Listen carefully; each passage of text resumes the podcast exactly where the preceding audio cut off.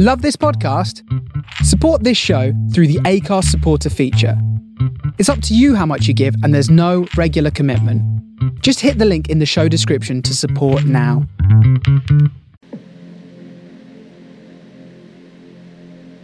Hey everyone, your trade diva Lorianne is back. Oh my goodness, things are just so silly out there that there's no way I can keep my mouth shut any longer. We have freight rates out of control, carriers with their record profits. We have ships just parked for miles out in the ocean. And then, now we've got the trucking convoys taking place worldwide. If you're not up on this stuff, guys, you have to be. All right? So, grab a drink, grab your popcorn, and let's shut up and go trade. We live in a global economy where one click on a website has a product being delivered to your doorstep the very next day. But that always wasn't the case. And how does that happen? Who makes that happen? Welcome to Shut Up and Go Trade. I'm your host and trade diva, Lori Ann. This podcast dives into the fascinating world of import and export, but with a little comedic twist. See, back years ago, trade had to deal with AOL dial up and fax machines, not so much the e commerce of today.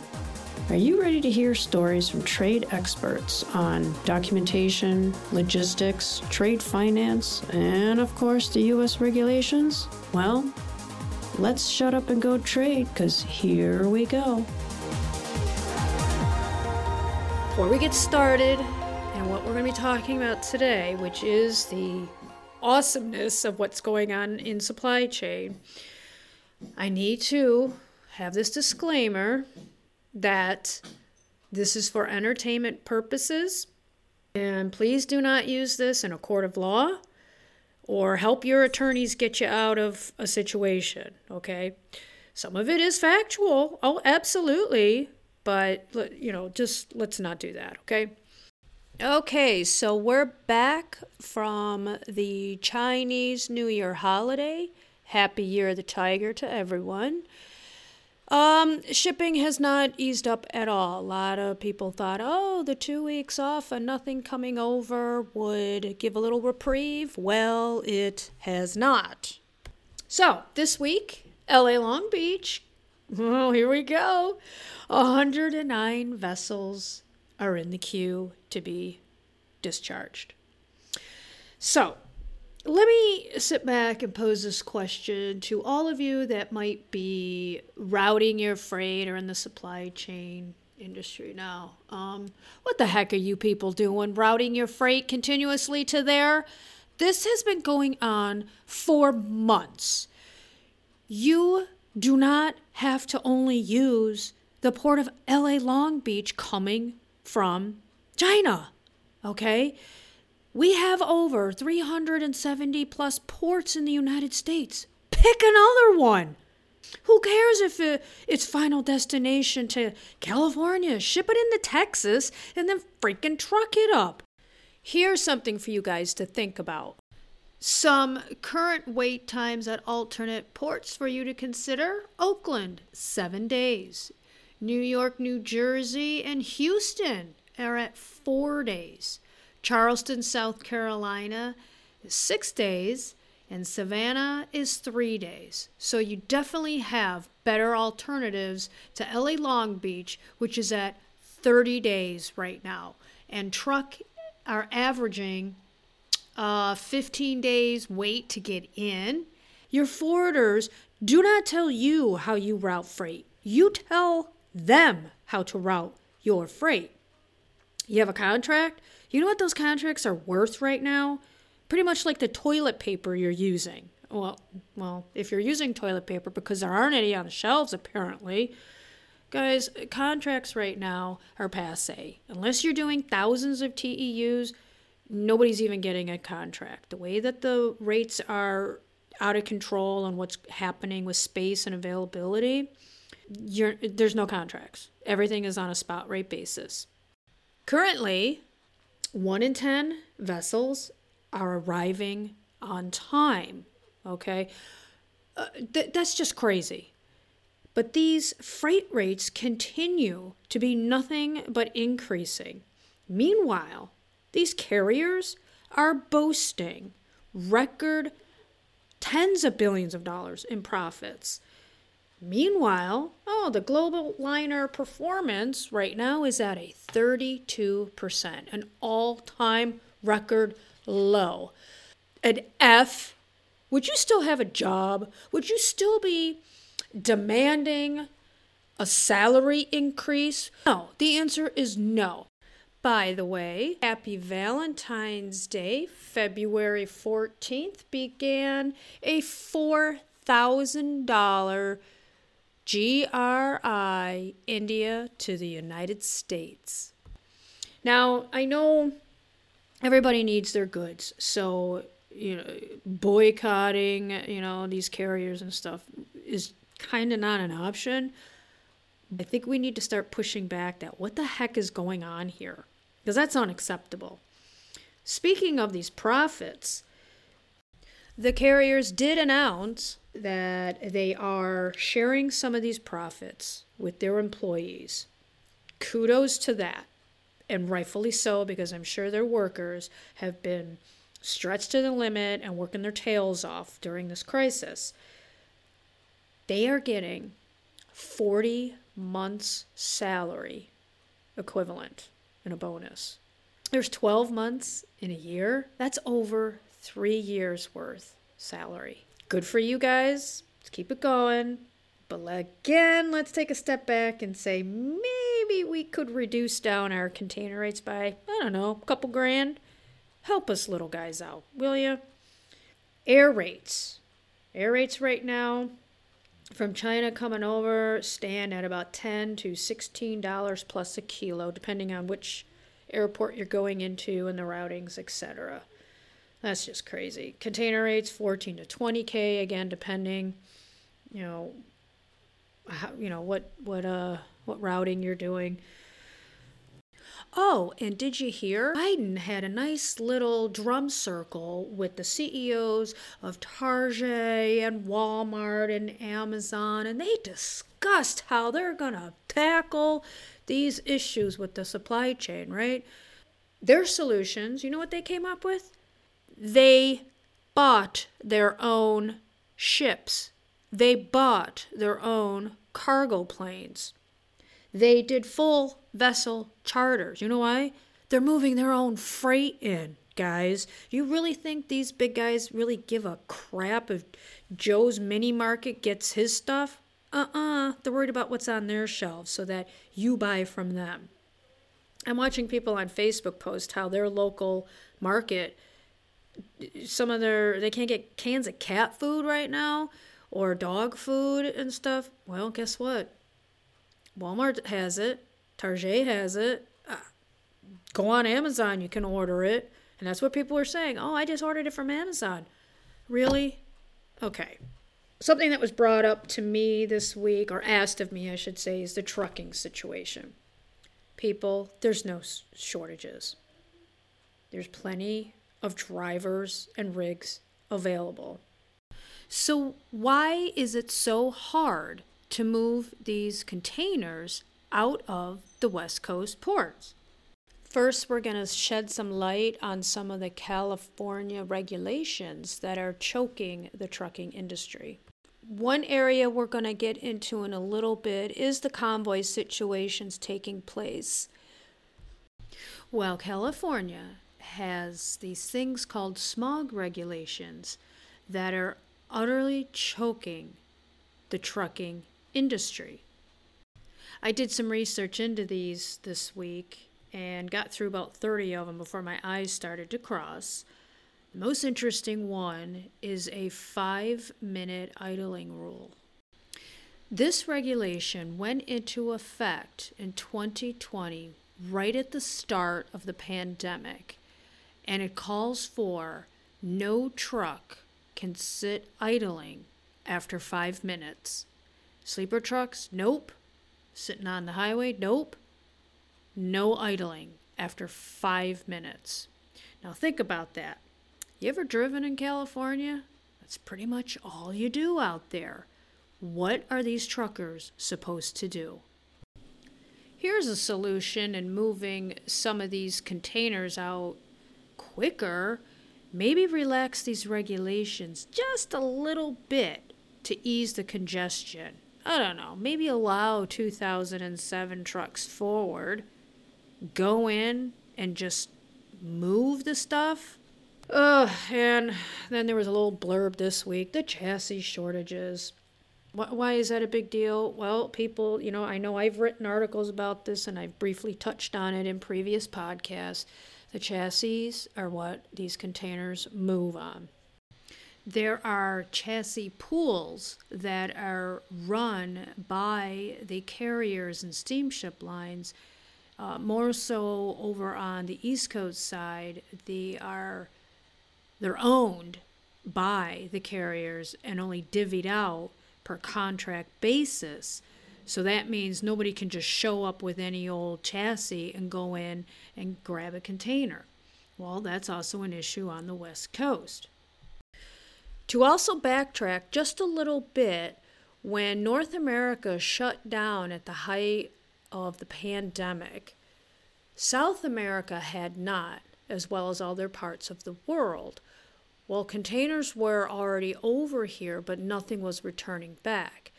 So some of those containers were rerouted out of the regular route coming and going from China to the West Coast to other parts of the world, which means they got taken out of circulation. Well, then the economy started opening up and trade resumed. So containers needed to then be routed again back over to the United States. With the haste of moving these containers out of the yard, they were coming back, and these empties are now left sitting on these chassis with nowhere to go. That's because on the export side, that hadn't caught up yet and still hasn't caught up yet. So, what that means is that vessels weren't going back to Asia full of product, and hence no containers are returning back to Asia. Blank sailings started as well as vessels carrying nothing but empties back to Asia and have become very creative in getting around not only the no chassis available you know from the carriers and truckers having to wait for the returns, etc., and smog regulations.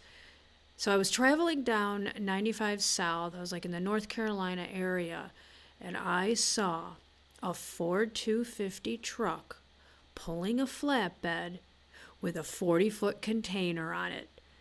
He probably owns that container. He's like, I'm going in. The hell with waiting for a truck. I'm going in. Good for him. Good solutions. I like it. These mafia like chassis pools need to be disbanded and let's just open it up. Next topic rail. The rail industry is certainly not without its own constraints as well. They have reduced taking bookings, they've reduced, you know, what lanes they're moving through. And in Fort Worth, the BSNF Railway Conductors Union wanted to go on strike. Well, thank God in Fort Worth, the federal court blocked that measure. So we will not be seeing the union workers at the rail systems, um, you know, impeding any more services as well.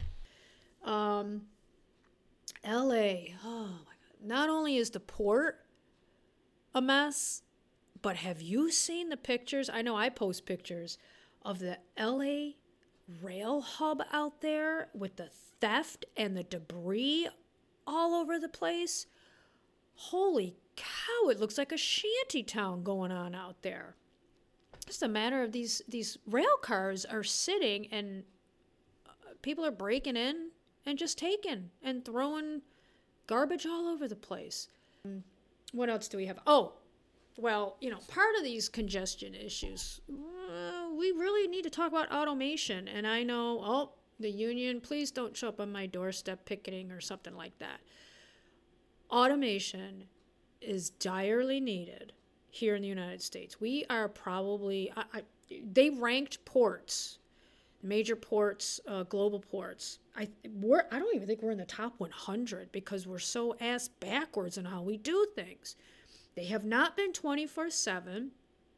They're strictly run by the unions who have forever, with their, they go on strike if you talk automation. They just don't want it.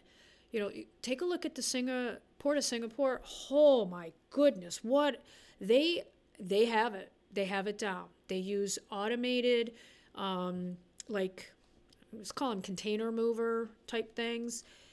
It's all robotic and the containers move and then the the harbor crane comes down and offloads it and off it goes. There's nothing wrong with that. You still need people to oversee that and you know make sure everything's running smoothly. So you're not going to eliminate all of these people's jobs. You're increasing their productivity their efficiency and the way the goods can move faster. You can do 24 7 and I'm talking about in terms of efficiency and speed of offloading containers. The only port in North America to make the top 50 was Canada's Halifax. Now, for our final fun topic of this episode, and one that you have been waiting for, and it is the trucking convoys. If you do not know what I am talking about, you really need to get your head out of your own behind and pay attention. Our friends and neighbors to the north started this trucking convoy earlier this month that has now exploded globally with all of the government mandates and overreach, and the citizens have had enough. The convoy started earlier this month with about 50,000 Canadian truckers and about 20,000 US truckers that were also inside of Canada. The convoy premise came about when mandates came down between the US and Canada the truckers will not be able to cross without showing proof of vaccination, and they have to wear a mask inside of their own rigs. Do you remember two years ago when truckers were hailed as heroes because they kept working and they were delivering food while all of us sat inside? Oh, it's kind of like those healthcare workers, too, that were in the front lines. These guys travel by themselves. Why do they need a shot? What is this, what is that going to do? To go to some place, offload goods, and then go back in their truck by themselves. Come on with the shot crap and mandating these people have to have it or they're not allowed into a country, they're not allowed their jobs. That's just ridiculous. Of all the nonsense with the supply chain stuff going on, now you want to throw this in there? Let, us we really got to get our heads out of our butts with it. And certainly during this whole supply chain crisis, you don't need to now piss off drivers. Well, let's let's talk reality now. If you really want to take 20 minutes out of your day and become informed on what these convoys really stand for, I highly suggest you go on YouTube, search Russell Brand Trucking Convoys it is spot on. Forget it's Russell Brand. Listen to the material. These convoys are not anti vax. These are not racist, uh, white supremacist, violent people, etc. There is no violence, there's no looting, nobody's burning things and breaking things. They're cleaning up their own garbage for crying out loud. These truckers and these convoys are standing up for freedom. This government overreach is gone too far with shoving masks and four shots in a year's time frame down everyone's throats. People losing their jobs that had been working this whole flippin' time during this whole thing. Now fired, losing pensions. It's blackmail, people. You've never heard of that term. You can't tell me if somebody says, get this shot or you lose your job. That's not a form of blackmail. And now, with what Trudeau is doing in Canada, he, he's not even willing to talk to the people that elected him. His own provinces are one by one removing their mandates and going away from Trudeau because they're like, oh, we don't want to associate with your tyrannical BS, freezing bank accounts, arresting people because they're holding jerry cans. Uh, excuse me, sir, but I don't think you have enough manpower right now to just be arresting five year olds on the street, do you? You think you really go to sleep at night thinking you're a big man doing this. And guess what, people? You're probably sitting here going, well, where's the U.S. in this? Yeah, well, Biden also told Trudeau to start using all of his federal powers to end the blockades. U.S. truckers, originally March 1st, they were joining our own convoy from California to D.C. It's starting now, February 23rd, people. Mark my words, once that gets going, you think you're having a problem finding dog and cat food right now, or maybe some cans of soup? It's going to get a heck of a lot worse. Inflation will double. Um, it is going to be game over. The port workers can go on strike, UPS workers can go on strike. Well, guess what? The trucking industry it's their turn and it will get things done. Okay, I apologize for the political rant, but it is relative here because this is a very serious issue that we have now that is really going to cripple economies if the U.S. convoy goes longer than a week. I'm an unvaxxed person. I have been out in it. I've had nothing but a, not even a sniffle. My teenage girl who was born as a preemie at 24 weeks, she's unvaxxed. She did get COVID because her father and stepmother had COVID. She was okay. She had to quarantine, but she was okay. This is enough with this this these mandates for a virus people it is not going to go away it's not going to get eradicated like the other diseases that we do have shop mandates for that had decades of research before. This supply chain stuff is not going to resolve itself acting like this. We do need to take a step back and really sensibly look at this situation, figure out what we can do. We've touched on the major topics that are taking place in supply chain, but we haven't even come close to scratching the surface. We still have demurrage fees and congestion fees and fee upon a fee, because I can fee, that only trickles down to the consumers. Okay, we're going to wrap it up this week. I'm happy to have been able to just kind of enlighten some of you on what's going on and taking place in the fabulous world of supply chain. I'm sorry I was MIA for a brief time there, but now I'm back and going to keep coming at you with these topics and a lot more. And I'm going to be putting more out on the other um, social media platforms that I have, so stay tuned. And we're just going to go trade this year.